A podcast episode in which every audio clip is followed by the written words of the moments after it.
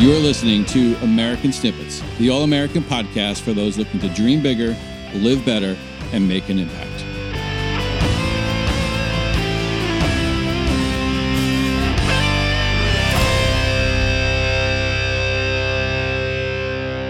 Hey, what's going on? Dave Brown here, and welcome back to another episode of American Snippets. Thank you so much for tuning in today.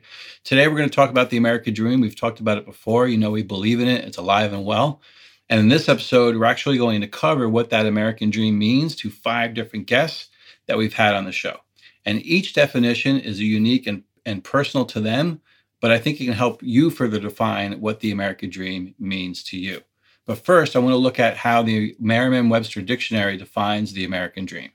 They define it as a happy way of living that is thought of by many Americans as something that can be achieved by anyone in the United States, especially by working hard and becoming successful. Now, I completely agree with that. It's hard to argue with, but they go on to say uh, that um, with a good job, a nice house, two children, and plenty of money, that's when Americans believed they were living the American dream, when they had those things. But that's what we've been taught for so long, right? That's what we've been sold for so long. The lie that if we don't have a good job or a nice house with a lot of money and a couple kids, we can't or aren't living the American dream. And it's total, total nonsense. Living your own American dream is not dictated by a fixed set of rules or standards. We're all different. So we all have different dreams and aspirations. Living the American dream is all about you and your right to live freely and pursue happiness, life, liberty, and the pursuit of happiness. The sooner you embrace that truth, the sooner you can start creating that dream life that you always wanted for yourself. But you should start by asking yourself these four questions. Ask yourself these four questions What are your values? Number one. Number two, what do you stand for? Number three, what things or people are you drawn to the most? And number four, what are you passionate about? Or what causes are you passionate about? Becoming self aware and getting clear on you and what makes you happy is the first step. So write them down and map out your journey from there. You have to take stock of your life and define those things that matter the most to you. Then prioritize your actions and efforts into those things and people that will draw you closer to living your dreams. Again, the American dream should not be viewed as a fixed universal concept, but it should be judged based on your individual preferences, your passions, your capabilities, your goals. It's alive and well for anyone who wants it and anyone who is willing to work for it. This is the greatest time ever in the history of the planet to be alive. There are more opportunities now than ever. So, what are you waiting for? The time is now.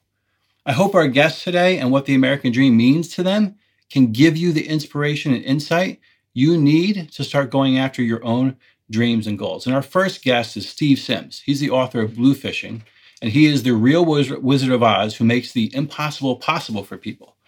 Then you'll hear from author, speaker, and wellness coach Lori Watkins.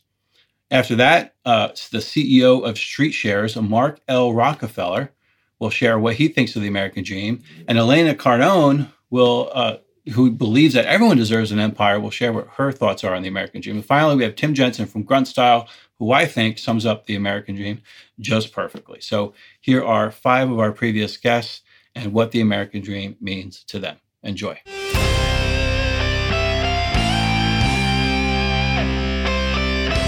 You're listening to the American Snippets Podcast.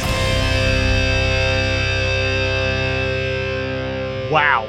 Um, I do, and it's probably a fairy book version, and I'm quite happy to uh, um, push hard to make that fairy book come true. Um, I like the fact it represents equality. Uh, it, it, to me, it's support. Uh, coming from the UK and living in Asia, you got different class structures. Um, and certain classes can't get above each other because of their hereditary birth or their religion. And especially in the UK, we love to promote people up to the top and then we like to push them off their pedestal. Um, we're quite sick in the UK. Um, but in uh, in America, you have a voice and you have a hand. And I noticed that there's a lot of people out there that love love to chant for any bloody reason, But from what I've seen, from the America that I've seen, there are people that like to put a hand out and say, "Let me get you up here, boy," and that to me is the American. To, to me, the American dream is that hand. Wow, that's a great question. the American dream to me is whether you are born here or not, that you can come to this country and you can make it. And what making it means is different to every person, I believe, in my opinion, but uh, making it in that you can become successful, you can do good, and there are people and there are resources there to help you and support you. We have an incredible country that we live in where it doesn't have to be just competition all the time. There are so many people that just want to help you, you just have to ask them. So if somebody sees something good in somebody else and they want to help them achieve um, that dream, that goal, because it's to do good, that's what I believe the American dream is. Is is having a goal, having a having a dream to do good, and whether you come come out of that, you know, with a group of people helping you or with one person, you did it. You didn't do it alone. You did it with help. Sum it up, I guess, in two things. Uh, one is individual liberty, and I think that's what sets America apart from you know. There's other Western developed wealthy countries but the fact that we have so much individual liberty here, and that's something that I really cherish, and I and I uh, and I support policies that are more, um, um, you know, you know, focused on on individual liberty. Um, the second thing is this idea of upward mobility, meaning you can be born into a lower class family in the U.S. first base, right, mm-hmm. and you can get around to home base. Everyone can, right um, it's hard. There will be bumps along the road. Uh, it's easier for some people than others, right? But everyone can get around to that, you know, to that home base, and um, you know, it means something different to each person.